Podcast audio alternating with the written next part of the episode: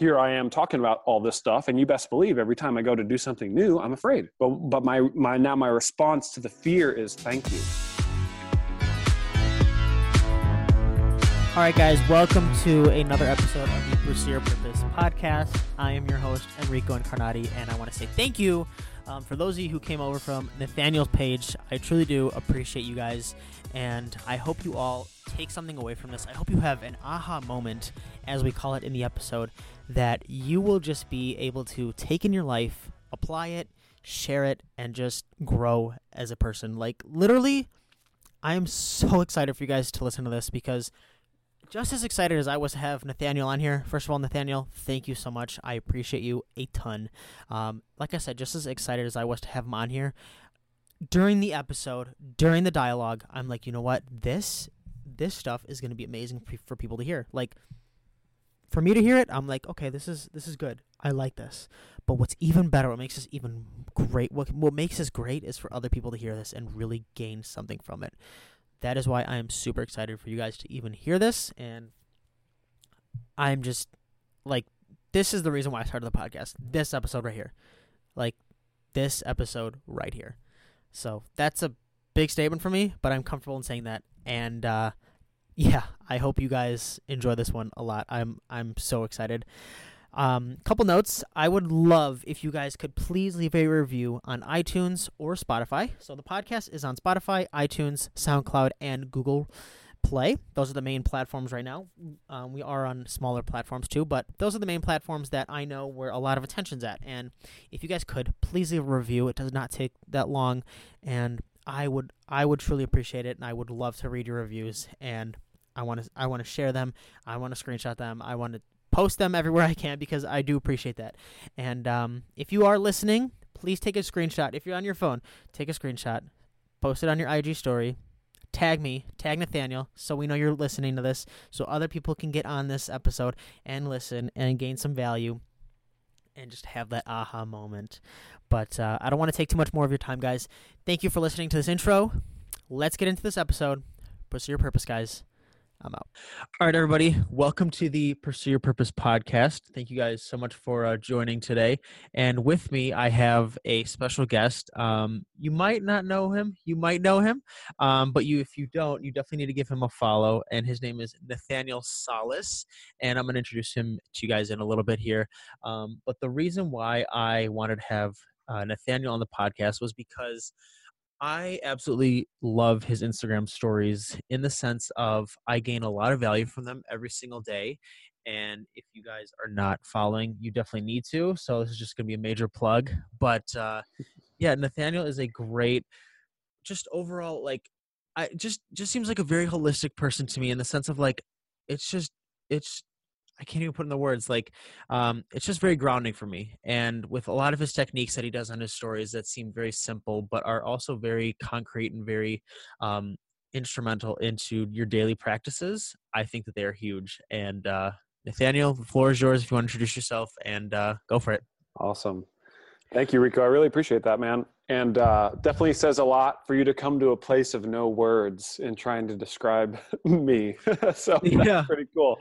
Um, yeah. So let's see, you know, I've been uh, making content online and just trying to make people's lives better for a little over ten years now. Mm-hmm. Um, and that's, you know, that basically almost like kind of being an quote unquote influencer before that was even a thing. Right. And that started from a YouTube channel based around health and wellness, um, but actually kind of covertly actually based around mental health and like your spiritual journey and, and, and your life purpose and these sort of in, deeper internal dynamics that all of us go through at, you know, some point in our life where we kind of wake up to what's really possible for us. Mm-hmm. And that's turned into really incredible, you know, business slash lifestyle where I'm coaching and training and facilitating, running retreats. Um, I have private clients, I run masterminds, do online group programs and things like that. And that's kind of the combination of, I work with a lot of like, you know, millionaires and successful business people who need to slow down and need to integrate that holistic approach approach to their life, right? Because how many times do we need to hear these millionaires saying how miserable they are, right? It's like, how do we actually shift that paradigm? And then also working with a lot of like newbies and, and new entrepreneurs, new other coaches and teachers and things like that to help them do that work. So as they grow their business, they don't, they don't scale all their sabotage and all their stress with the business, right? So we can have some more very, very influential leader, leaders very soon who don't need all that kind of fixing, for lack of a better term. Right. So, yeah. And I think kind of based off of what you just said is like, you need people to slow down. And that's literally why I like to follow your stories, because when you think about how you use Instagram, we're constantly going like this. Mm-hmm. And like, I come across your story and it's just like, hey, did you breathe today? You know what I mean? And it's like, hey, like slow down. Like, yeah. And then, you know, excuse my language, was like, oh shit. Like I, I, when you realize like, oh wow, I've been on here for like thirty minutes and I just looked through everybody, four hundred people's stories. It's like, wow, I really need to slow down and be like, okay, mm-hmm. like not, not just in business terms, but just like social media terms. Like, okay, maybe I can do something else now. You know what I mean? Yeah, yeah, absolutely. Yeah. I try my best to be, I mean, Instagram specifically and just social media on its own is a, a dopamine addiction for all of us. You, you, if you're going on your phone multiple times a day, it's because you're addicted addicted to the dopamine loops, period. And there's literally no exceptions to that. Yeah. Um, so I try to, it's like, well, if people are going on there anyways, it's kind of like, what, what would happen if, you know, everyone's addicted to Starbucks, everyone's going to Starbucks every day. What happens if we start to change the experience of what it means going to Starbucks? That would influence millions and millions of people every single day. So it's like, if everyone's going on Instagram every day, and at least the people following me, it's like, I want to stand out and be that one little pattern interrupt so that you have a chance to come back to your own senses and not keep scrolling and just keep, you know, you know, I think anyone listening to this can probably admit with enough self-honesty that we just spend too much time on social media, or we're spending the time there very ineffectively and actually in a damaging way. If you don't check yourself, you're actually unconsciously comparing yourself to every single person you see on there, right? So if you're not holding a proper mindset as you approach that, that's why you will go a whole week, not really gotten a lot done, and feel pretty crappy about yourself and doubt everything you want to do, just because of that lack of presence when you're actually engaging with all that stuff. So I just want to help people kind of get an opportunity to be in the driver's seat while they're, you know, doing these things. And do you, do you recognize like even some of the people you work with that is that that's something that they struggle with, is being able to is every like, single one, every single one, no exceptions. Wow. Like we're all addicted to our phones, period. Right? If you think about it, we've only used our phones this way, humanity as a whole. We've only been doing this for like eight years. It's only been about, for me, I think about, it was about twenty twelve, twenty eleven, twenty twelve, when I started using Instagram, and, and the, and, and the, the level of how much we're using social media, how attached to it we are, and how much, like to that point where we're checking our phones, right? I, I have this, uh, uh, this survey on my website, Uh, you know, kind of gauging people and their performance, you know, as entrepreneurs. And one of the questions, like, how often do you check your phone throughout the day? And it's dozens and dozens of times minimum for every single person who responded. It's hundreds of people who have, you know, gone through that survey. So I don't think there's a single exception. And, and it's, and it's, it's, it's interesting to navigate, because like for me, that's my business, right? That's how I make money. That's how I put food on the table, is to be able to use social media. And for a lot of people, that's the case. It's, it's honestly a gift. The internet, social media is one of the greatest things that's ever happened to humanity. And it's also something that, because it has that much power, it has the ability to influence us negatively, but that's us bringing our own issues into it, mm-hmm. right? Someone who is so busy living their purpose, being healthy, you know, investing in powerful relationships, et cetera, they don't have time to dick around on social media. Right. So it's also, it's kind of that like, uh, you know, is it the tool or the person using the tool, right? That's causing the, the issue. So I'm trying my best to kind of, how do we hack both and make the social media experience a bit more supportive for us, but also make sure we're doing the work internally so that we're not using social media as an escape or a, another drug essentially. Mm-hmm. Yeah. So I, I agree. I, I appreciate that point of view, because you view it as a positive, A, because you need to use it. You use it for your business, for your yeah. um It's livelihood. Clearly a positive, man. Right. I mean, some of the best stuff in the world is the result of all of this. Right. Do you, do you, would you say then, because it just brings up another topic, that a lot of the people you work with, that they kind of view it more so as a negative or as a positive, like social media? I think a lot of people are no really get that it's a positive, and that's why they're so excited about it. And it's, and it's almost uh, frustrating or confusing at the negative influence it has, right? So they're sitting there going like, man, I have this really unhealthy relationship with social media, but I also know it's kind of the key to the life that I want, right? As far as meeting incredible people, creating opportunities for myself, right? Learning about myself and the world, you know, all that kind of stuff. It's such a beautiful tool. So I think a lot of people are just sitting there kind of confused. They're like, man, how do I actually navigate this? Because I know it's a, a big deal and I know there's a lot in there for me. And yet I have this kind of unhealthy dynamic with it. Mm-hmm. How do you, how, how would you say people can kind of navigate then to getting out of that negative loop and being able, being able to adapt that mindset of like, okay, I can use this for opportunity. I can use this to meet people. Like, how do you, how would yeah. you kind of segue that? Yeah. I think one of the first, one of the first things to, to really ask yourself is like, what is my relationship with these platforms, with my phone? Um, getting some apps and certain things like Instagram now will give, you can decide when you want it and it'll give you a notification and say, hey, you've been on Instagram for an hour today.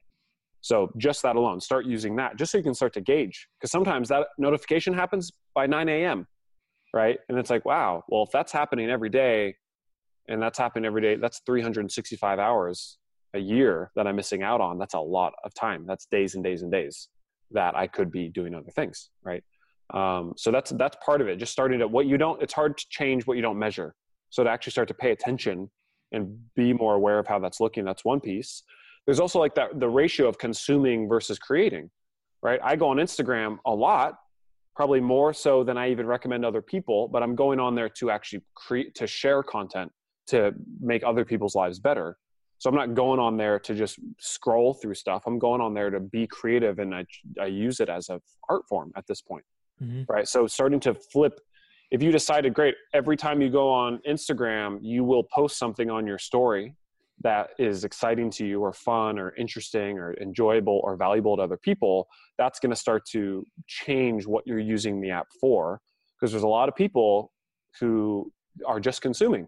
And that's really the issue. Right. And if you start to, you know, the question is like, we're, we're all addicted to dopamine anyways, right? It's not, that's not a bad thing. That's just the mechanics of human physiology. It's like, that's how our brain works. So you want to start to ask yourself though, where am I getting the dopamine from? And would I rather get the dopamine from going live and telling a story that's really fun, or get it from scrolling through everyone else's stuff and then feeling kind of drained and feeling unproductive at the end, right? Either way, either way, you're going to get a hit, right? It's kind of, kind of like, do I want to get my dopamine today from watching Netflix all day, or do I want to get it from going on a hike with some friends and going out to lunch, right? Both, both dopamine, both are going to be stimulating. Both are going to be fun. Both are going to make you feel good.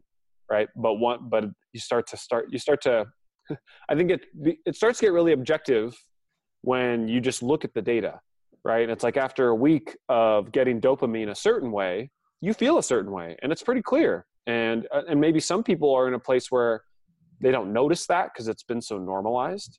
Or maybe they're even scared to admit like how they're really feeling at the end of the week. But I know also everyone listening has had days where it's like, you're on fire and you're getting stuff done. You're talking to people, you're making plans, you're making things happen. And that feels better, you know? Yep.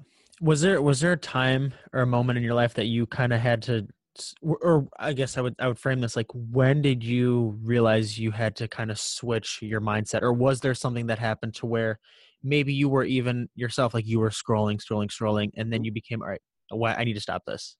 Yeah. Well, I mean, it's a never ending process ultimately, because it's like this back and forth and, and constantly finding my balance with that. Because as I continue to scale my business, there's an aspect of that, which means I need to be even more engaged with it. Um, but then there's the aspect too of if I'm scaling the business properly, I get to be less engaged with it, right? So I'm still I'm still finding that balance myself. And if you ever do watch my stories, and you sometimes I'll do a story where I'll kind of make fun of everybody for scrolling on their phones and just being a little zombie. And I almost about one hundred percent of the time I do that because I just caught myself doing it, right? So it's like I'm still in my journey with it as well. But honestly, as soon as all this stuff came out, you know, part of my My story comes from understanding, uh, uh, you know, social conditioning and and certain reasons why apps like this get created. As an example, most free app, if you're if the platform is free, the platform isn't the product; we're the product, right? And starting to pay attention to how this kind of stuff works. So I've just always had a bit, a little bit of that like fourth wall broken, and that awareness around it. And then just dealing with addictions in my life and mental health issues, you know, things like addiction to pornography in the past and substances and certain behaviors and habits and stuff like that, um, which has led to the work that I do as, you know, being a performance coach and teaching people leadership and self-mastery and all these things. It's just very relevant to me. So I've, yeah, I'd say it's since I've been on social media, I've been, it's, I've acknowledged it as an experiment to see how it's going to affect my own psychology, my own habits and behaviors. Um, and then I would say about a couple of years ago, especially as an entrepreneur, you have to confront that stuff. Cause it's like, if you are subscribed to everybody's emails, right, and you're spending all day just looking at everybody else's stuff and not doing your own thing, you don't make money. So it gets to a point where you literally have to look at that, right? And you're wondering why, like, oh my gosh, why is my business not taking off? And it's like, well, what are you doing with your time? And if you're spending four hours a day opening other people's emails, watching all these webinars, reading these ebooks, doing all this stuff, there's a time and place for that. Um, but there's a strategy for that too, so that you're actually showing up to your thing, right? So the more that I've really been honest with myself about that, getting down to inbox zero, unsubscribing from everything, you know, at different times, there's definitely cycles. Um, and I think it's really important to uh, uh, give yourself that spaciousness and take away some of the the noise, right? The difference between a clear signal amongst all the noise. And it's hard to get your signal through clear, or especially the idea of your own purpose or your own life or your own values and your own priorities and what's important to you. If you're, if you're surrounded by a lot of noise, it's hard to even hear that clear signal inside of yourself. Yep. So uh, it's just always been a fun experiment for me. And uh, like last, last year, uh, well, every year I do some sort of, some sort of fast, um, some sort of dopamine fast. Uh, and that includes, uh, you know, social media use, uh, masturbation, uh, cannabis, alcohol, and then even other certain forms of stimulation, listening to certain kinds of music and things like that. I think it's really fascinating to me to put myself in that space to really see what's there. Um, and then realizing even how we can be addicted to using music a certain way. Now, again, there's nothing wrong with any of this, right? Like it's not, the idea isn't like, oh, all that stuff's bad and that's why you have to fast or anything. But I love being willing to be honest enough to be like, cool, are you actually happy with the results in your life? And if you're not, you, you by default have to do something different to get different results. Um, and, what, and the more I study the science and the more I just objectively look at what I'm seeing out right in front of me, um, these seem to be the things that get a lot of uh, results. So I did like a hundred day fast last year. That was huge. Wow. And a huge reboot for me. And um, yeah, I just, I just think this stuff is fascinating because we also, nobody knows what, what any of this means, right? We don't even know what cell phones are going to look like in five years. We don't know what Instagram is going to be doing in five years, how much of this turns into virtual reality. And the truth is, if we don't get a check on this, we're going to create that sort of uh, Ready Player One scenario. I don't know if you saw that movie, but it's like to the point where virtual reality and social media like becomes more real than our own lives, and people would rather stay at home all day and wear goggles and just be in their virtual world. Again, there's nothing wrong with that either, but if that's turning into unhealthy humans making unhealthy choices and unhealthy society, which there's clearly examples of that, I I personally will, would rather a different outcome, you know? Yeah. Well, yeah. Well, first of all, I want to say thank you for like just even sharing um, some of your um, past and everything. I, I appreciate that. Yeah, um, but I do, I find that fascinating. Like what you said, it's, it is all like a psychology kind of thing to where it's like, we don't know how certain platforms are going to be. Like, we don't know how YouTube, Instagram, how that's all going to be. But what's, what's fascinating to see is like how humans will react to it and how they will or not adapt to certain things and how they will adjust and how they will behave in these like environments yeah. in the coming years. And like, that to me is what sparked my interest more so in psychology. Cause it's like, it's like, there's, there's so many, there's so many negatives and there's so many positives with, with like different things. And it's just like interesting to see where people's attention goes to. Yeah. And like with what you said, um, what, how I can relate to what you said with like, you know, you're looking at all these things, all the noise, and it's like, okay, but what are you actually doing for yourself? Like mm-hmm. you can, you can read about how like getting in shape, you can see other people in shape, but it's like, then at the end of the day, you're too tired to go to the gym because you've consumed so much of that, or even yeah. cook a healthy meal. You know what I mean? It's like stuff yeah. like that. And your brain, actually, you can trick your brain into thinking, if you're constantly reading about getting healthy, watching content, watching a documentary about it, that's all dopamine and it's all stimulating you in that context. And if your brain goes, well, I feel stimulated, I feel like I got the reward in relation to health and fitness, it feels complete with that. Mm-hmm. And then you don't need the dopamine of actually going to the gym or eating the healthy meal, right? So sometimes we can totally trip ourselves up. And that's what, there's this one camp that says, you know, not to share your goals with people, because then people go, oh, wow, that's awesome, man. You're going to make it happen. Way to go. You're so great. And you get a dopamine spike from that. And your brain goes, oh, well, I guess we must have reached that goal because we're celebrating, right? And that, again, this, this isn't a black and white thing, but it's it speaks into some of the functions of how these dopamine cycles, how our brain actually works. And you want to really make sure that you're not like psyching yourself into a false win, essentially, which I think a lot of people do. Mm-hmm. And it's really easy to feel like, um, as an example, way back in the day when I was doing my YouTube channel, I used to just watch YouTube videos literally all day and call, call it quote unquote research, right? And because I called it research, and every time I watched a video, I thought it was cool. I'm like, ooh, that's great. I could do stuff like that. Ooh, I loved how they did their intro. Okay, cool. Maybe I'll do an intro like that. And I'm getting all stimulated and excited about it. And then the next day, what does my brain want? More of that stimulation. And it knows where it's getting it from now, and it's a guaranteed source. All I got to do is click a button. That's a lot easier than actually shooting my own freaking YouTube video, right? And getting stimulated because I produced something and put something out there, mm-hmm. right? So it's very important to to know, like if you're starting an online business, watching webinars on how to start an online business does not start an online business, right? Now, that doesn't mean watching webinars isn't helpful, but there's a big difference between just dicking around and watching webinars all day and deciding Tuesdays and Thursdays is my study day. And from twelve to three p.m. on Tuesdays and Thursdays is when I will study things. And that's it. That makes a huge, huge difference, right? And starting to like, what I found is like, we want to like, let your brain have what it wants. It's okay to get lost in Instagram stories for an hour. So like, but make it intentional. It's okay to, to binge and watch a whole season of something on Netflix, but there's a big difference between doing that on Tuesday at eleven a.m. until dinner time, or doing it, you know, Saturday night with some friends after a great week of like, of actually showing up to what's meaningful to you. Mm-hmm. Right. And just being willing. And I think people are, you know, and this goes deeper into people's belief systems and just the habits that they built, et cetera. But um, if you're listening, please do know, as someone who has been on both sides of the spectrum, it is just so worth it.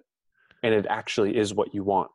Okay. And that's why you can sit there sometimes and have this kind of unsettling feeling, right? Or still have that little anxiety, or still have that, those little bouts of doubt or depression or whatever that might be, because you know there's a better way, right? So know that like that coming up, don't let it transmute or trans, like, don't let that translate into like shame or guilt of, oh no, like you're right. I just watch Netflix all day. I'm a piece of crap. Da da da da da. It's like, no, you feel crappy about it because you know that's not right. But also know that the the path that works for you is the integrative one.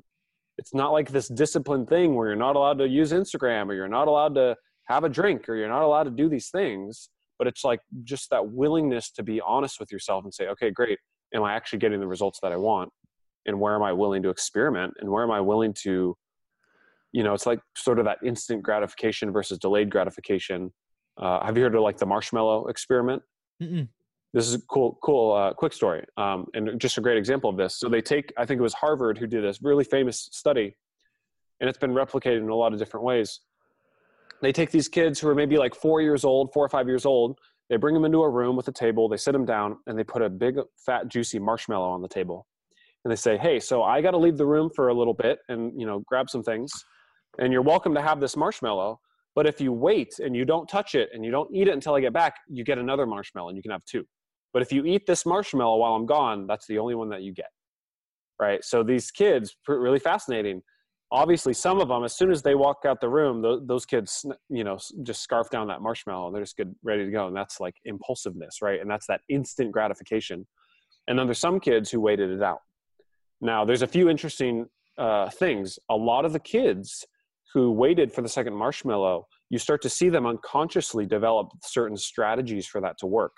As an example, some of them would just turn their chair around so that they don't have to even look at the marshmallow, because they knew that if they kept looking at it, that desire is going to build up and they're just going to go for it, right? So that's a simple example of a want to stop eating ice cream at midnight? Great. Don't have ice cream in your house, right? Perfect example, right? Um, it's very, very simple little things like that.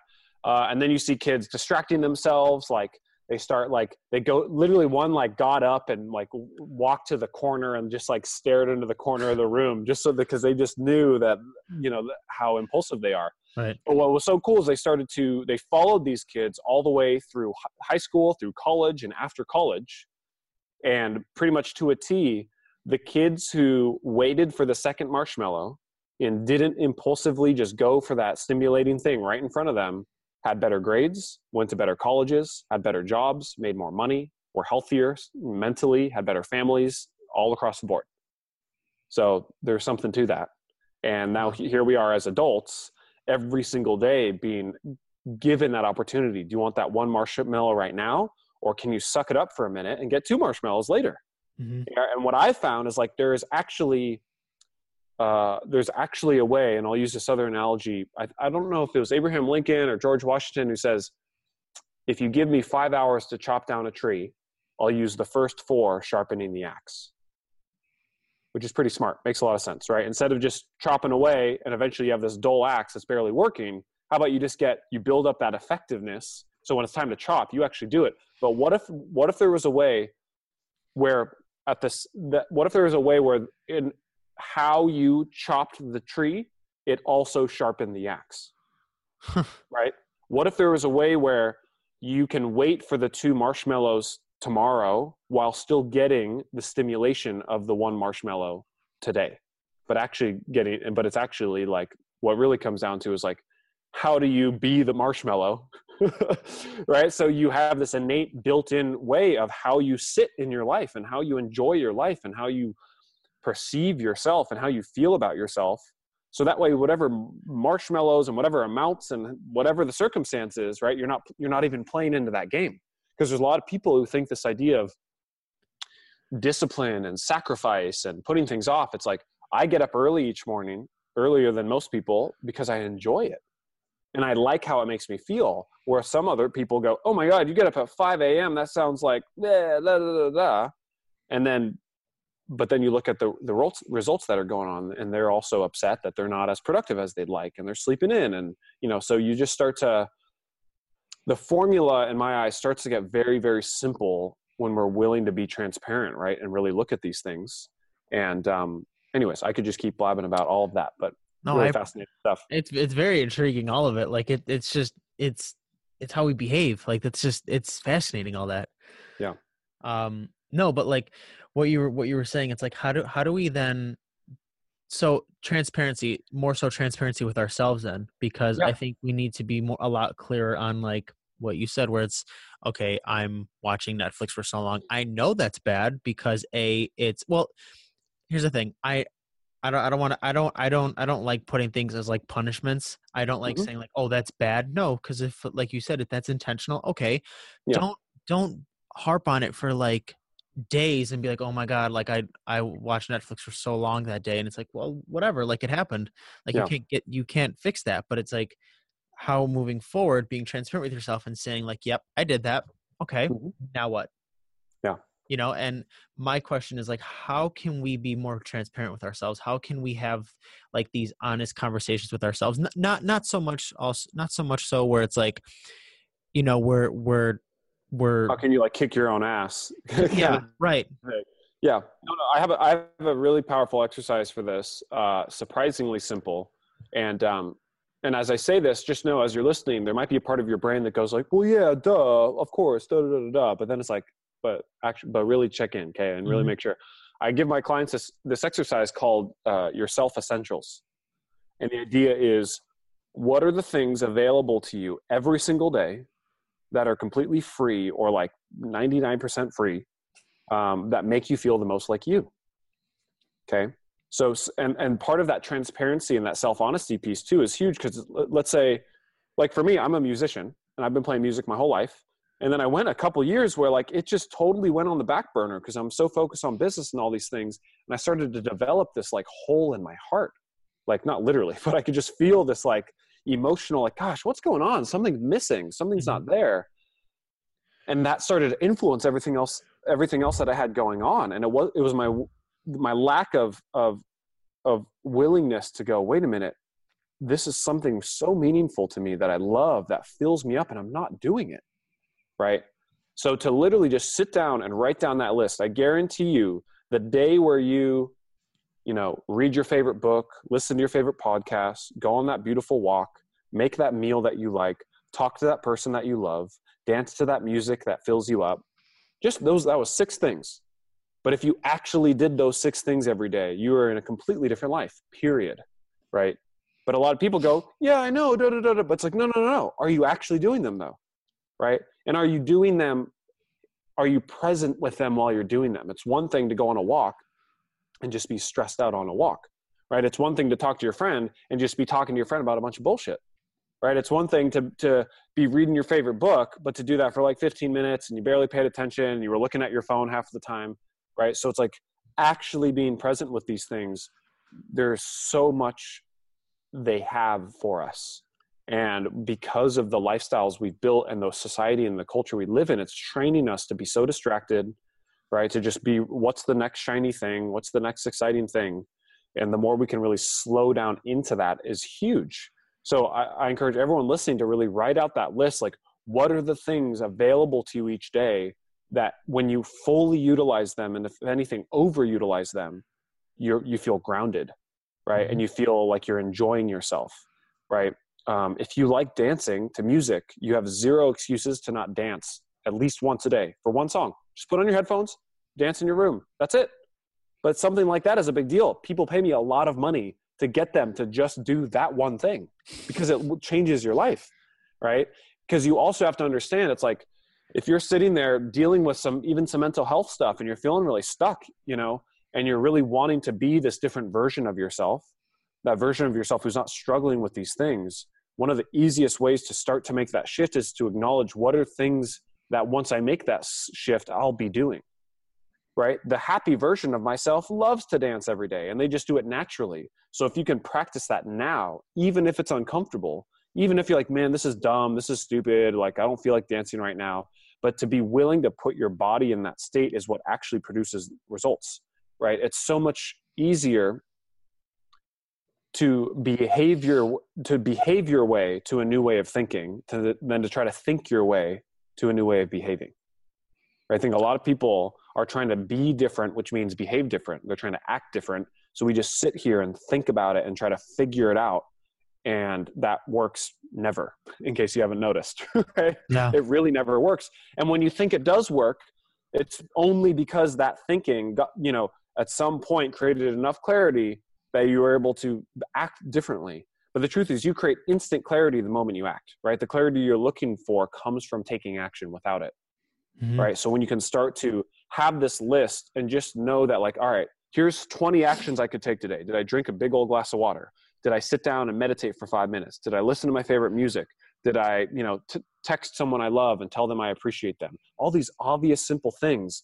But like a day where you you rock that list is a good day, period, right? Regardless of how much money you made, regardless of how much progress you made, regardless of, you know, all these expectations and assumptions of what we're supposed to be doing and what success looks like, right?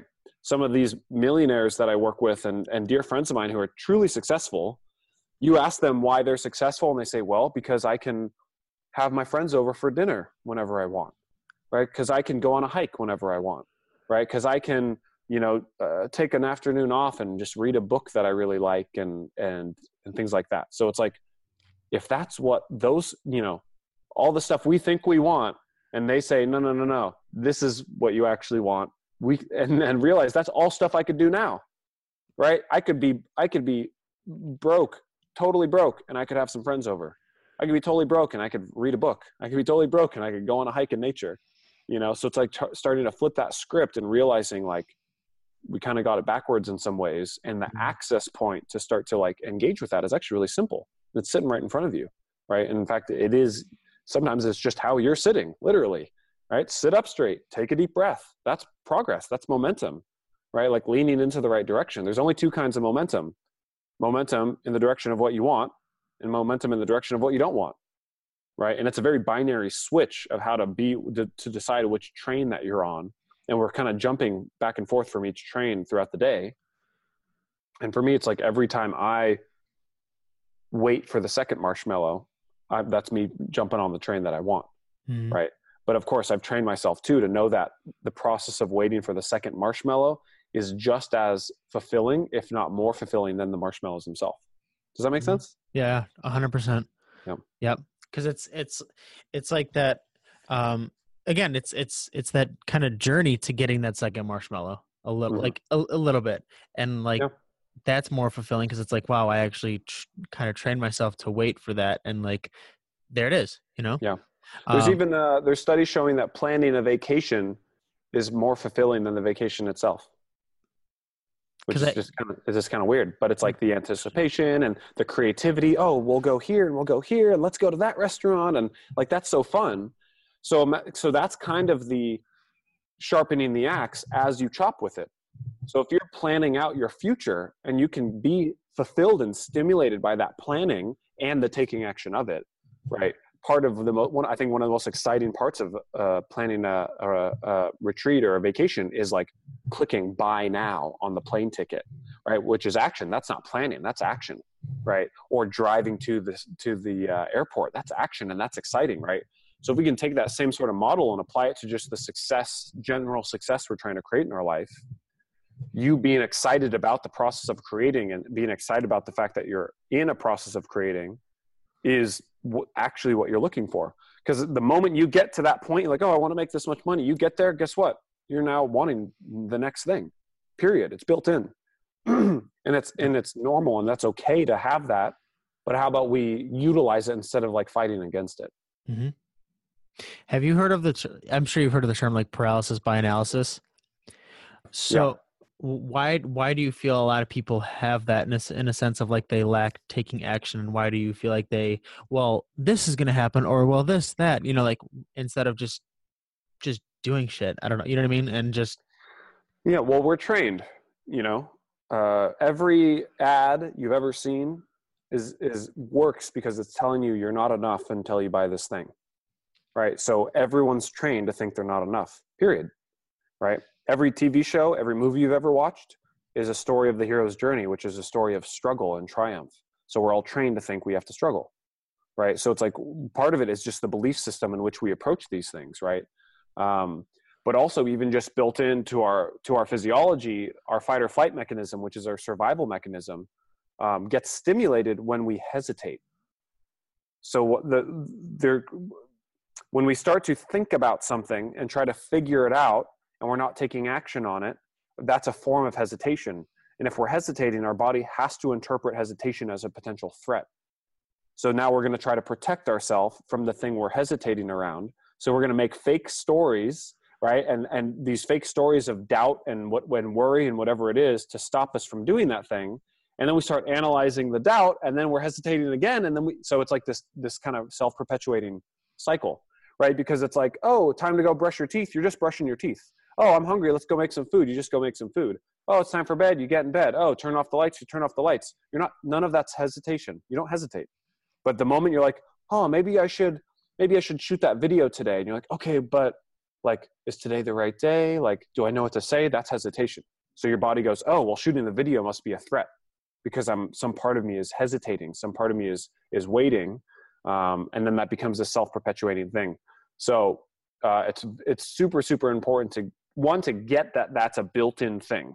So don't think like, oh no, I'm doing that hesitating thing and I'm analyzing it. It's like, no, no, no, you're designed to do that for the last million years. If we didn't analyze things and hesitate on things, we'd all be dead, right?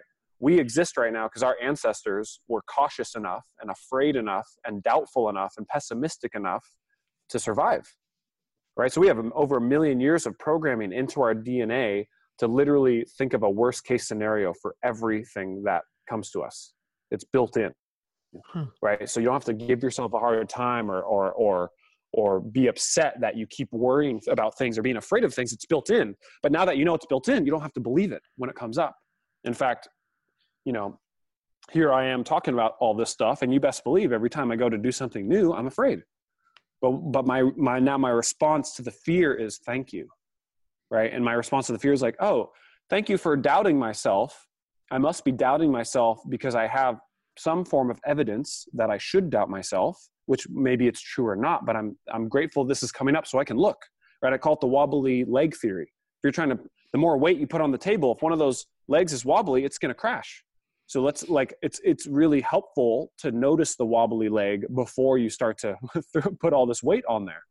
All right. So a lot of the time our fear, our self-doubt, our worry is coming from a very, very valuable place. And it's actually your unconscious mind saying, hey dude, I know you want to like build this business or, or, uh, you know, ask this person out or, or take action on this opportunity. But I need you to know, I'm afraid of that because, you know, maybe you're not as organized as you would like to be, or maybe, you know, the last time you did something like that, it went this way. And have we really checked in on that? Have we really taken care of that? So instead of thinking like, oh no, I'm afraid, I'm doubting it, that must be because I have some virus in my mind and, you know, I'm doomed, or all these kinds of stories we'll jump to, like it's actually can be really helpful. So to respond to those things with just a simple thank you, like, oh wow, I'm getting, I'm kind of afraid of this opportunity. Okay, thank you. Why am I afraid?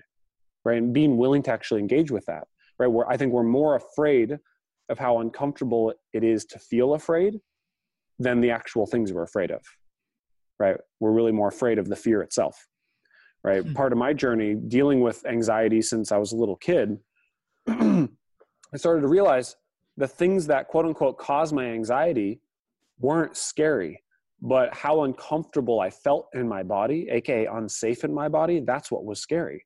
So the moment anxiety would arise, I would then start to get afraid of the fact that I knew I was going to start to feel really unsafe in my body versus being afraid of the thing that was triggering the anxiety. Does that make sense? Yeah. Interesting. How, how long would you say you've struggled with anxiety for? Probably from about like sixth grade to maybe about four, three, about three years ago, three and a half years ago. And I haven't struggled with it, you know, since then. And how how did it start and then kind of stop for you? Uh, it's, it started, I, I think it ultimately started. So my, well, I think it ultimately started, I was adopted when I was born. So an adoption is, a, can be extremely traumatic. Um, so that I was already kind of built in with some interesting stories about love and abandonment and family and care and safety and all these kinds of things. And then my mom, who adopted me, passed away when I was eight. Um, so that's going to add some, that's even adding some more fuel to the fire of like, oh right. shit, is life, is life safe? Like, you know, the person who's supposed to love me the most doesn't even exist anymore. That's kind of intense, you know? So around sixth grade is when I just started having this sort of background noise of fear and just this background noise of like, do people actually like me or care about me or where do I fit in? And it's like, my family isn't even my actual family. Am I a fraud? Right. All these like interesting stories. Um, obviously I wasn't analyzing it that way when I'm a little kid, but now when I look back, I realize that's what was really going on. And then that led into high school and, you know, junior high and high school only brings out more of your insecurities through all the sort of archetypes and stereotypes that play out in that. And, mm-hmm. um, And then of course, like I actually ran away from home in high school, didn't graduate high school. So I was kind of put myself out in my own little, give myself my own little adventure and a very quick kind of maturation process, which uh, uh, is still happening to this day, you know, and will and continues to. Um, but it, it wasn't until I started to, one, realize that like my purpose here is so important to me that being honest about my anxiety was a big deal, and being willing to like be like, wow, I'm a bit ungrounded with things. I get really unsettled with some things, and that's not okay. That doesn't feel good. And I had the kind of anxiety that would lead to panic attacks where I'm like shriveled up on a ball on the floor or like shit in my pants or throwing up, like my insides getting flipped upside down. So it's like, this isn't very sustainable either, you know? Um, like even, even the first chance I had, my first girlfriend, I had a chance to, to make out with, I was about to go kiss her and then I ran to the bathroom and threw up all over her bathroom. Right. So it's like, man, this is, this is probably worth getting taken care of because there's some, some good moments I'm missing out on here. Cause I just right. don't feel safe in my body. Right. And then I started doing personal development work and all these things and got, and getting really spiritual and learning about meditation and infinite consciousness and, and unconditional love and all these incredible concepts and trying to find like, how does this actually fit into my life in a real way? Um, And I started learning how to meditate, and there's kind of like the, the shadow side of meditation, which is really just escapism, right? And I got so good at meditating that I could get to this place of of kind of bliss and stillness and peace where none of my anxieties existed. In fact, no stress existed, no stories about my life existed. And this was beautiful. And I got really committed to being in that space as often as possible.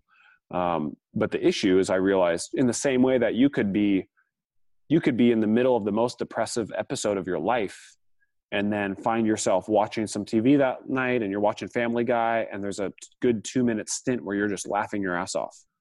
Right. And mm-hmm. A K in those two minutes, your depression doesn't exist. Right. But that doesn't mean you didn't heal it or integrate it. Right. It's, it's really just means you distracted yourself from it. Right. And you were just focused on something else enough that that's what became real for that moment. Right. Um, I'm sure everyone here has had a moment or can, or can think of one where, let's say, you're tying your shoes or clipping your toenails or popping a zit in the mirror, and you're so focused on that one little thing that for those like fifteen seconds, your bills don't exist. Your ex-partners don't exist, right? Like that, that thing you got to get done today, it doesn't exist. That's the power of focus, right? Um, so I got really good at that and was starting to like make some powerful results in my life because I could kind of use that, that kind of blissful, peaceful state that I could cultivated and then could channel it into my life a little bit. But then the other stuff would start to compound and start to kind of build up in the back end. And I just wasn't really paying attention to it. And it wasn't until I started understanding that true personal development work is a body-based approach, um, that true healing is a somatic process, meaning of the body. Uh, it's not just mindset. In fact, I don't think mindset is actually a real thing because your mind is your brain and your brain is your nervous system and your nervous system is your whole body. So there's no, there's no such thing as your mind that doesn't include every aspect of your physical body. Um, and it's very easy to... you know, meditate your way to a place of peace, but that doesn't mean you you aren't still holding trauma in your body or certain neurological patterns in your body. And for me, that showed up in my posture, um, which would show showed up in my voice and showed up in uh, health issues with my spine and my back and my nerves and all kinds of different things. And it wasn't until I started to realize this was a a, a physical and emotional process and not something you just think your way around. You don't just say affirmations until you're convinced you're different, right? Affirmations work when you feel them. And when you feel them, it's they give you an opportunity to start to like move through emotions you haven't let yourself move through, which is an integrative process of the body. So it wasn't until I committed to that process that all these things change. Now, that doesn't mean things don't invite me to be anxious or to be stressed, right? Or to be sad or to be angry. And all those are beautiful emotions. They're all relevant. They're all important. And they're all here. They're all su- supposed to be here. But who I am in them is different, right? And how I respond to them is different. And now they are, they are, like I said, they're invitations as opposed to the truth. So if something stressful is coming up, it's going, hey, Nathaniel, something stressful is coming up. And then I go, okay, great. What should we do about it? Right? And how can we be with it? And how can I immediately not go, oh no, I'm being stressed. I shouldn't be stressed. Stress is bad. Get away, stress. That's the problem, right? Like the actual, I think it's Eckhart Tolle says, all suffering is the result of uh, uh, resistance to what is, right? So you start feeling stressed and then you go, oh no, I'm stressed. That's bad. I shouldn't be stressed. I thought I learned this already, right? I'm smarter than this. I read all the books. Like this isn't okay that I'm stressed. And now the actual problem is you in resistance to being stressed. But if you just start being stressed and go, it's okay. Like this is my number one mantra. It's okay to be feeling how I'm feeling right now. And if you can live from that actually being true for you, you actually can let yourself feel what you're feeling. You'd be very surprised how long feelings want to stick around when you actually let them. Right. And that's a very, it's a very subtle process. Wow. Um, but to actually like, oh my gosh, I'm feeling anxiety. And to just go, okay, I'm feeling anxiety. Let's see, what does it feel like? Okay, whoa, wow, this is uncomfortable. Okay, cool. Oh, I should breathe with it. Okay, hmm, what else do I, what do I feel like I need right now to support me in feeling this, right? Like just totally changing that approach. And sometimes that might turn into you shaking and being a little nervous wreck for five minutes. But would you rather be a nervous wreck for five minutes or be a nervous person for five years? Right? And yeah. I think that's part of it is when we are not willing to go there, it's very fair to be afraid and to resist your anxiety and your depression and your anger because we don't, we're afraid of like, well, if I really feel this anger, is that, is something bad going to happen? If I really feel this sadness, am I going to like go off the deep end? If I really feel this anxiety, am I going to die? That's how anxiety feels, right? If, oh my God, you're going to die if you keep feeling this way, right? But also, what's wrong with dying? Who said that's a bad thing, right? So even just the, the idea that like, oh, the anxiety is going to kill me.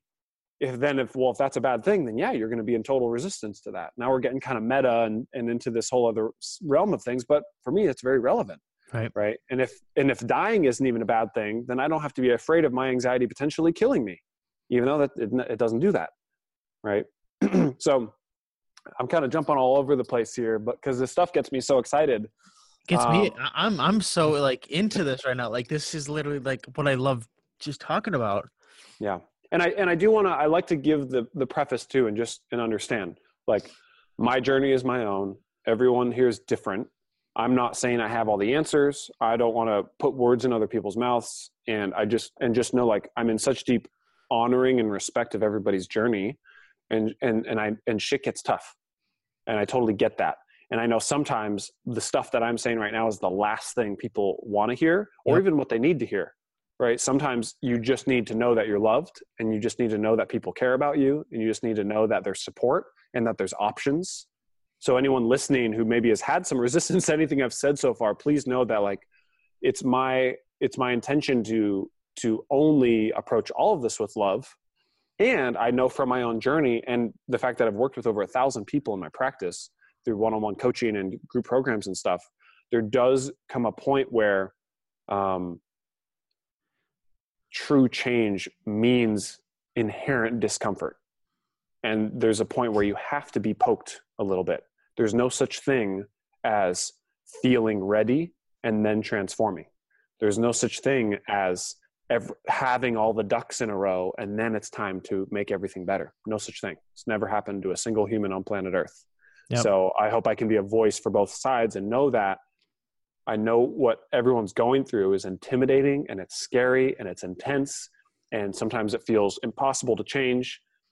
And there is love there for you regardless. And just, just know that like, it, it, it's like, it, it, it gets harder before it gets easier, because that's what you want. Mm-hmm. You want to be stronger. You want to be more adapted, adaptive, right? You want that resilience, right? Literally the only way to build muscle is to destroy the muscle that's there, which hurts. And then the muscle builds back on top of itself stronger than before. That's why you literally have to rest more than you work out. You have to recover in order to gain strength, right? So know that the pain you're going through right now is the muscles being torn up, mm-hmm. right? And and so like it's it's all perfectly a part of the process. And then the more you, like the fact that you're even listening to this right now, whoever you are, I'm sure you're wonderful. Um, that's a sign that you're in recovery. Right, that's a sign that you're you've slowed down enough to pay attention to this podcast and absorb some information and see what you can do differently. So, um, just yeah, just want, always love to give that that that sort of preface because it's I it's sensitive. You know, I've gotten to the point about three or four times in my life where I was ready to take my own life. Right, so it's like this stuff can it can really get you to an intense place. Um, but and from having gone that far and and also attempted uh, said dynamic. Um, I think I can just relate to, to how, how dark that place can get sometimes. Mm-hmm. Um, and, and then the, the way people need to be received in that, in that place. So mm-hmm. yeah. I can one hundred percent relate with you on a lot of things.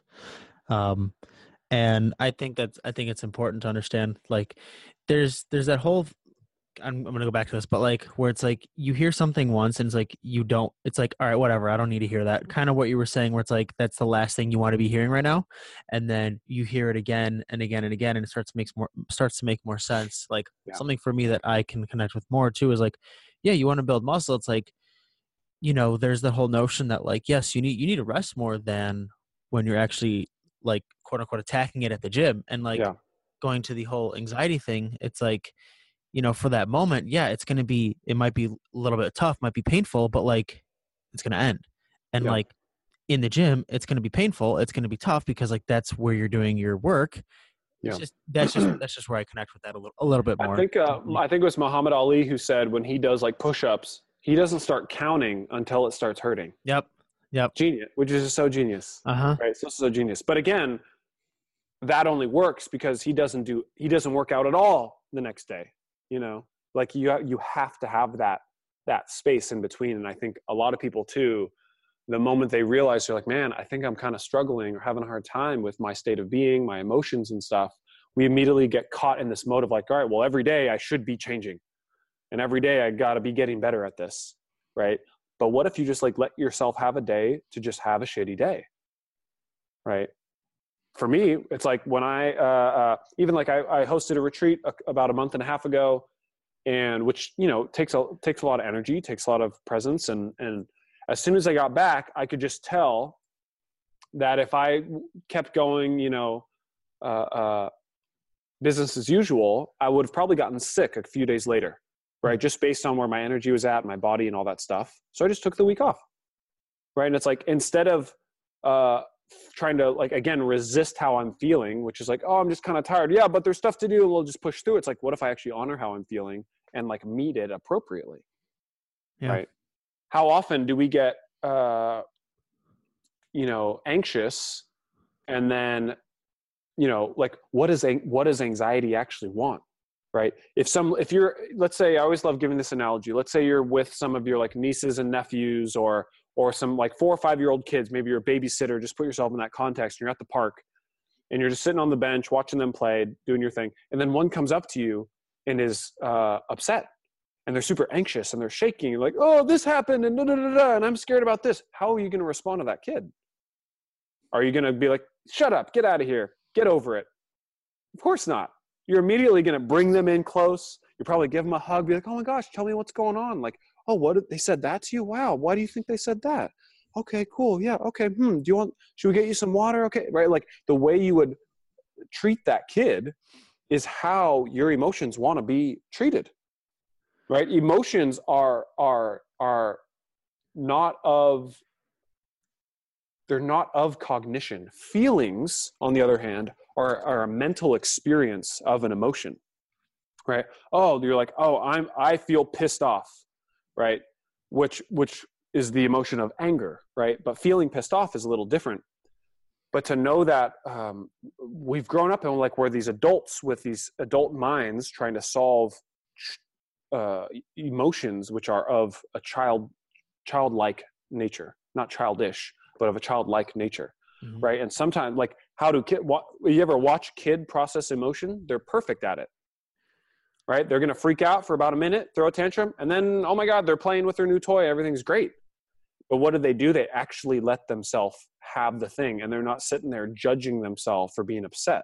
They let themselves be fully upset. Right? What's the opposite of depression? Expression. Depression, expression.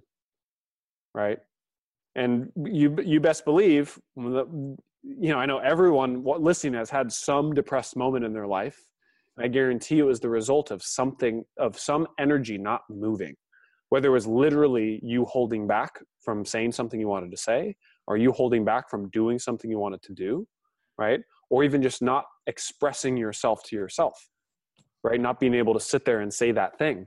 And then sometimes just as finding any literal way to express helps in that healing process, right? It could be, this could have nothing to do with what you're going through, but to go find some place in nature to just scream as loud as you can will move energy and will change things. And it might make you cry. It might make you laugh, right? It might make you get angry. It might start punching the dirt.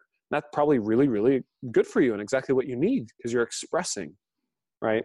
But when we get depressed, we want to keep depressing that energy away or pressing it down, right? So what do we do? We distract ourselves. We go to the alcohol. We sleep in. We don't engage in the world. Right? We, and we actually rob ourselves from an opportunity to do it. Now, again, easier said than done, but it's a, it's important as a reminder to know that like the, the, the antidote isn't fixing yourself. The antidote is action. Yeah. Right. And sometimes it's literally just any action, right? That one percent better move, right? If it, if you know that the, the days where you don't go on a walk in the morning are the days you're mo- more likely to just stay inside all day, get those walks in, right? If you know it's, if it's like one p.m. and you still haven't showered and you're feeling kind of old, just take a shower, right? Sometimes it can just be that. right? Sometimes we, we um, it's very easy to use something very simple and small and like, what's the turning the, the making a mountain out of molehill kind of thing, yeah. right? It's like, you can take, it's like, oh, well, I just feel kind of off. It's like, okay, great. But like, have you had a good meal yet today? And you're like, no. It's like, all right, well, we'll try that. And you might feel literally a hundred times better. Mm-hmm. Right. But sometimes like, oh, I feel kind of off and yeah, this happens a lot. And I must be, there must be something wrong with me. We kind of will default and jump to these other things um, versus just ha- having presence. So kind of tying full circle too. It's like, you have to understand it's about there, one, there's no magic bullet. There's no secret sauce. It's a, it's all about lifestyle. It's about the little things you do over and over and over again. You get out of bed every single day. So the, how you do that is very important. You eat food every single day. So how you do that is very important. You get on your phone every single day. How you do that's very important. Those little things start to add up in a really big way. So instead of sitting there and, and making it harder for yourself by thinking like, there's something I have to change about me, I invite you to just look at, what if I could do something? What if I just change something about what I do? Right? Because when we make it about ourselves, that gets so amorphous. We're like, oh, I have to change my mindset. What the hell is that? Where is it? How do you yeah. change that? Yeah. When the truth is, the, the the results of a changed mindset are changed behaviors. Right? If you're like, oh, I want to, all right, great, Nathaniel. I, I agree. The opposite of depression is expression. Great. I want to be more expressed, but I just don't feel confident. No, no, no, no, no, no. You don't need to be confident. Just literally express. Right? Whether it's for you in front of other people or not. Whether if that's you, as soon as you're done with this podcast, put on your favorite song and sing to it. That's expression, right? Something that simple, one, gives you a pattern interrupt, which gives you an opportunity to change your perspective, but it actually changes the wiring in your brain. And it gives you an opportunity to, to literally perceive things in a new way and create new connections in your brain just by giving yourself a new opportunity, mm-hmm. right? Something as simple as, if you're sitting there trying to figure out a problem in your life, and then you try to do the exact same thing, but hopping on one foot, you're going to get different results in your head, right? Just, just one, because you're likely just because you're going to be like, oh my God, this is really silly. I'm just, I'm jumping up on one foot. And that silliness opens up a part of your brain where you're able to make new associations, new connections, and actually come up with different answers, you know, mm-hmm. to whatever you're asking. And um, going off what you said, where like the whole just taking action, uh, I know you you know her, but like Amanda Bucci, she talks about like messy action. And mm-hmm. it's just like, I that I really connect with, because it's like, there's no plan. There's no, yeah. there's no paralysis by analysis. It's just, just doing it. And it's like, yeah. it doesn't have to be perfect, and it's not going to be, but it's like, hey, you did it. Yeah. You know? Yeah. So yeah, some people ask myself like, hey, I'm feeling off today. How should I express myself? And my answer is just in any way. And that's the key, like letting it be any way. Right? It's like, oh, what should I post today? Well, before trying to get all strategic about it, just post anything, right? Because it's the habit of like, of getting it out there first. That's the habit, right? For, for somebody like you, you could have sat for ten years on deciding, what do I want to do with my podcast? But there was a point where you just actually recorded an episode. And that's how you started, mm-hmm. right? And that's like, it's just any any action, any functional action. Obviously, like burning down houses is not a good messy action, right? Or Don't whatever. Recommend. Don't recommend. Yeah, yeah, yeah. Um, you know, I always tell, I was like, yeah, you can do whatever you want, but if you're an arsonist, I'm probably not going to support you. Um, yeah, but it's just like any action in that context is better than nothing, mm-hmm. right? And then thinking of it symbolically. If you're curled up in a little ball on your phone, that looks like depression.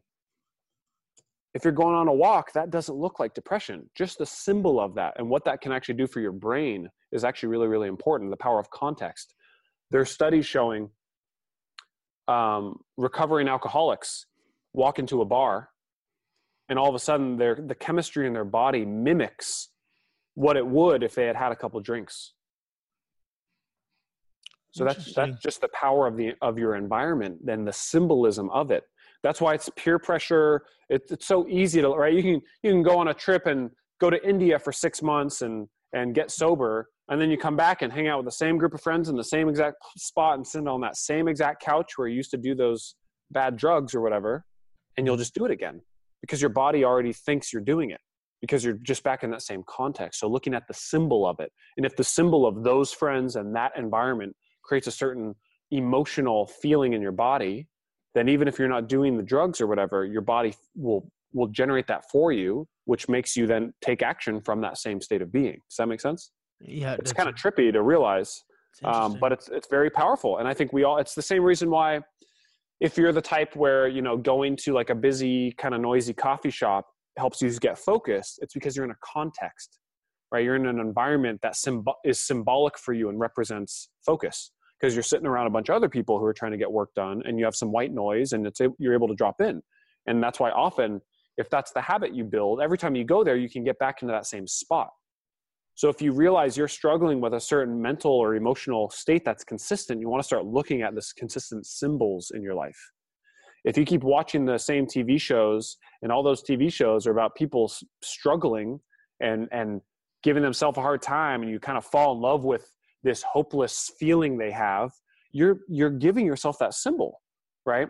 Or if you, I guarantee if you only watch superhero movies for a month, you will feel different, period. There's very powerful, there's very, there's a lot of power in symbols. In fact, like our whole world is run by them, right? So start to, start to know that there, there are a lot of access points and a lot of ways to um, give yourself opportunities to do things different. And when you start to understand the conscious and unconscious mind and how all these things play a certain role, and that's a whole other two hour podcast we could do. Yeah. Um, you start to realize how much uh, influence we actually can have. And it's not the idea of like being in control, but the idea of, you know, the creating the banks of the river, right? Yeah. Life is chaos. Life is intense. Nobody has any idea what's going on. And there are enough little choice points and little uh, opportunities of design and structure that when you actually just put effort into that, things change drastically, right? Very, very drastically. One of my favorite quotes is, is simply this, you know, if you want to create success in your life, and whatever that means for you, money, health, relationships, opportunity, experience, everything, right? The full thing. How can you set the conditions in place so that the results you want are inevitable? Right? And it really is that simple. Not, that's not necessarily easy, but it is simple, right? I always give this example. Let's say if your goal is to lose, you want to lose thirty pounds. If you, so, so it's right. So how do I set up conditions so that it would be impossible for me to not lose that weight, right? So if you keep the ice cream in the house, that's a condition that'll make it hard for that weight to be lost, right? So you start to create, so one condition, how about I pay a nutritionist to come to my house and throw out all the food in my kitchen and replace it with the right food for me, food that I'm going to enjoy, food that helps me lose weight. Boom, that's a condition. Just that alone would guarantee you progress towards that goal. Another condition, you pay your best friend fifty bucks to come pick you up three times a week and take you to the gym and work out with you and have fun together. Now, to me, that actually sounds like an enjoyable way to get that result. And you're actually setting conditions in place so that it's not up to you anymore to get that done. Make sense? Yeah. So it's like sometimes it can be that simple, and it's symbolic, because now it's like, well, if you want to eat the shitty food again, you have to, one, you already paid for this nutritionist and you paid for all this new food. So you have to go buy, you have to leave your house, drive to the store and buy that new food again. That's giving you all these choice points to stop and be present, right? And then you'd have to like lie to your friend or like fight them to not take you to the gym, which is just silly anyways, right? So you're actually setting up really powerful conditions for yourself. And then you start to, what's when you you flip that and realize, wow, the results I have in my life right now are because of the conditions that are in place. Right? If you have notifications on your phone for every little thing that happens on Instagram, that's a condition that will guarantee that you are on Instagram on your phone all the time. Mm-hmm. So that's just one condition. Turn off the freaking notifications and you'll stop being reminded that that's an option for you. Right? Just something that simple. Yeah. Another one, I have all my social media apps in a folder on my phone. So I have to click the folder first before I can open the app. Because if you can just open your phone and Instagram and you're in, it's hard to catch that. But if I'm clicking the social, it says social, and I'm clicking that folder, my brain gets one extra second to go, wait, why am I opening this folder right now? Do I actually need to do this? Or am I just going for the dopamine hit? Right? And then if you actually utilize that invitation of like, oh, I'm going for the dopamine hit, then you go, great, where else could I get it from? Could I get it from finishing this project I'm working on? Could I get it from going outside for a minute? Could I get it from drinking a glass of water? Could I get it from, you know, anything remotely more productive? Mm-hmm. So there's, there's a lot of opportunities And uh, I'm hoping that um, uh, people have been able to kind of have a few light bulbs go off and just, you know, go, oh man, yeah, there, there's, there's a lot more. Uh, it's just this idea of like utilizing what's actually here. Yeah. And we're so convinced, people pay billions, if not trillions of dollars to convince us that we don't have what we need to feel good and to get things done and to like be present and enjoy our life now and build the life that we want. And the truth is every, you're built with everything you need. I've, I've always believed in the fact that, and I don't, I forgot who I heard this from lately, um, or like cu- a couple weeks ago, but that like, we are wired for nature in the sense of like, us as human beings are wired to be as connected to, to nature and the earth as possible. Therefore, we are able to sustain from that. And anything else is just literally extra. It's just extra credit. And like what you're saying in that like companies paying billions and billions of dollars to promote to us that we need more and we're not enough, thus creating all these anxieties in us and depression in us questioning ourselves and like, I just want to get your take on what you think, like what what that is. Like, do you believe that we are wired for nature? Because it's like with the whole. Take well, it's not that we're wired for nature. We are nature. Yeah. No. Yeah. like, like, ex- like literally, there's there's no distinction there. Mm-hmm. And if you look at a forest, untouched by man, it's perfect. It's beautiful. It's thriving. It's constantly evolving. Now, that doesn't mean there aren't animals attacking other animals. That doesn't mean there isn't a, occasionally like a tree that gets a virus and it grows and then the tree dies and the virus kills it. But guess what happens? That tree falls over and then a bunch of cool mushrooms grow out of that. And then those mushrooms feed other animals. And it's like, it's all built in. It's all part of it, right? The reason that that works though, is that there's no judgment about that whole process. If that virus was sitting there going, oh my God, am I a bad virus for killing this tree right now? Right? It's like, no, it's just a, it's just a virus being a virus. That's what they do. Right? Is the tree, oh, is the tree upset that its roots just disrupted the root system of another tree and now that tree is dying? You know, it's like, none of that's there. It's just this human mind that starts to create all these stories, right? And even a human mind could look at a forest and go, ew, mold, look at the mold on that tree. Mold's bad. That's gross. It's like, no, no, no. Mold is just mold. The tree is just a tree. That's just what they do, right? So it's like, it's the human, it's the mind, this, our storytelling capacity that creates all these issues for us, but it's actually that same mechanism that is our key to freedom too. Yeah. Super interesting. Super, super interesting. Uh, yeah, that, I, that, that kind of like stumped me with like the whole, like we are nature and it's like, yeah, we, we are. Yeah. Huh. I like that. Um, I don't know how much, how you're doing on time, but I know we've, we've literally talked for like an hour and fifteen and it literally feels like, oh wow, nothing. So yeah, uh, I, I got maybe another fifteen minutes for you here. Okay. So I'm happy to, you know, any, any like questions you might have or. Yeah, we'll, we'll definitely maximize it. Um, I just wanted to like kind of go back a little bit, just ten, uh, a couple more things. Like you talked about how you started your YouTube channel um, on mental health and mm-hmm. kind of what was your motive, I guess, to talk about that and why and what kind of triggered and what sparked you to want to share more information on that? Yeah, well, the, the the channel itself first started on um, around nutrition and health. Uh, and then once I realized I was so obsessed with my food and still not that happy, that's when it started to flip over to the mental health side of things, right? And getting that it's a full, it's more about the whole lifestyle. But that all originally started from just being, you know, when I was in high school, I, I learned about the state of the world and there's a lot of people suffering. Mm-hmm. You know, there's a lot of, there's a, it's, we, we live in a very poorly designed culture. And I mean that globally.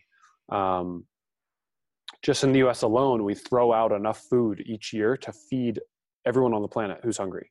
It's terrible. We throw out that much food, it's, which is just insane. There's more, there's more empty houses in the U S than there are homeless people in the U S, right? There's a lot of just poorly designed things. So what, what, who designs those things? People. So what's wrong with those people? Oh, they're, they're, they're stuck in something and it's survival mode. We're still just stuck in survival mode. And that's because honestly, we're, for the first time ever, we're the first generation that actually can live outside of survival mode since humanity's ever existed. So we're still really just babies to this new way that we can live. So there's a, definitely a process to that. And we're all waking up to that and realizing that. So in high school, I just realized like, man, I want to be on the Save the World team. You know, I just, I just want to do what I can to contribute to that. I feel really lucky and privileged that I was granted access to certain information at a young age um, that just really empowered me to want to make a difference. So my YouTube channel, you know, well, uh, that also, part of that was at the same time I'm learning about this, I'm learning about quantum physics and I'm learning about permaculture and I'm learning about self-healing and all, all these crazy ideas, and realize, okay, well, if I want to make the world a better place, I got to be the best version of myself, right? If I want the world to be happy, healthy, and prosperous, I got to be happy, healthy, and prosperous. Mm-hmm. Um, so the YouTube channel is ultimately me just sharing my journey of that, um, knowing that it could ripple effect and, and, and help other people. And here I am ten years later, and, you know, I've had millions of people see my things and some of the most incredible, you know, testimonials and feedback ever. Um, and uh, it's just been an absolutely incredible journey. Mm-hmm. It, awesome. it really just, it just, it, it really, it's, it's kind of cool watching. My first video is complete messy action. Like, I think the first thing I said was like, hey guys, so I want to start a YouTube channel. I don't know what I'm going to say right now, but I just got to get this first video up. And let me tell you a little bit about my intention. And, and then that's it. See you in another video. And that right. was it. Like, mm-hmm. That was my first video. So messy. You know, I probably looked ridiculous, sounded ridiculous, but it was like I had to just get started. And I trusted that because it meant something to me that it would work, right? Yeah. Like, regardless of other people's opinion, I think one of the first comments I got on those videos was like, this is stupid, or, you know, fake and gay is basically, I think, one of the, you know, first comments for a yeah. lot of people on YouTube. And, um, and I knew I was onto something, you know, just, just from getting that out there. And, and, and my first YouTube channel, I, I grew to about six thousand subscribers in the first three months. Wow. Just because I was willing to be messy and just show up, you know, and then it all just kind of kept going from there. That's awesome. Yeah. And and now now you mainly just do you're on Instagram right now, and then yeah, Instagram. I'll be back on YouTube next year, getting okay. a lot more like strategic with that, doing some high quality stuff, and I have a podcast launching in January, and um, but yeah, Instagram is is where it's at, and, and Facebook as well. And what's your uh, Instagram and Facebook if people want to? If you, if you just search my name, Nathaniel Solace, S O L A C E, or Nathaniel Solace dot com, mm-hmm. uh, we'll show you the rest of my stuff. And there's and there's links to my to all my social stuff on there as well. Awesome, yeah. Cool. And then uh, anything else that you'd want to uh, add in that you want to plug away? Because I know you have your you have your mastermind, you have your uh, um, coaching, you have your retreat. Yeah, I mean. Yeah, it's, I'm, you know, I'm not here to try to sell people stuff. Oh, no, no, no. Like, but I know, like, just any way that they can, like, connect with you more so. Totally. I appreciate that. And that's really it. It's like, if you're listening to this and something resonates, or if you have, if you want to ask me anything, like, just, exactly. I'm, a, I'm a human being. Mm-hmm. Uh, you don't have to give me a bunch of money to just say hi and, you know, say what's up. So feel free to send me a D M if you're listening. And, and uh, one, I'd have, if something really resonated, or if you had an aha moment, I'd love to hear it. Mm-hmm. Um, if you, if you have questions on something, if you want like some feedback, or like, uh, want to be pointed in the best direction, I'm happy to make a book recommendation, all kinds of stuff. So I'm just happy mm-hmm. to receive or, or, or, uh, get a hello from anybody, 'cause I love meeting people. So thanks for, yeah. that's my, that's my plug. Just, just feel free to say hi. Of course. Awesome. Well, I want to thank you, uh, Nathaniel, number one, for your time, 'cause I know how valuable it is and I appreciate it. And, um, I appreciate literally everything you said, because it a lot I had a lot of aha moments that I'm gonna be like thinking back, like, okay, huh, how can I implement this into my life? Yeah. So um just want to say Good, thank man. you again. My pleasure, so. dude. Thank thanks for receiving it and having me on. And I know I know I go off on my own little monologues here and there, so uh, I'm glad that sounds like some some valuable stuff came through. Of course. And uh, I appreciate the opportunity to to come on and chat, man. It means of course, all. of course. I'm excited for uh, your podcast to uh, launch. 'Cause like, I literally can listen to you talk all day. Like, it's just, it's so cool. Me too. Apparently. That's funny. funny. Um, but yeah, man, thank you so much. And uh, thank you guys for listening. Uh, go check out Nathaniel on Instagram. That is Nathaniel. Just search, just search your last name, or is it? Yeah. Nathan, it's Nathaniel dot Solace, or excuse me, underscore Nathaniel underscore Solace. Okay. Yep. Nathaniel underscore underscore Solace on Instagram. Um, go shoot him a D M if you guys connect with anything. I know he would appreciate that. And uh, I want to thank you guys again for listening. Thank you, Nathaniel, and uh, pursue your purpose, guys.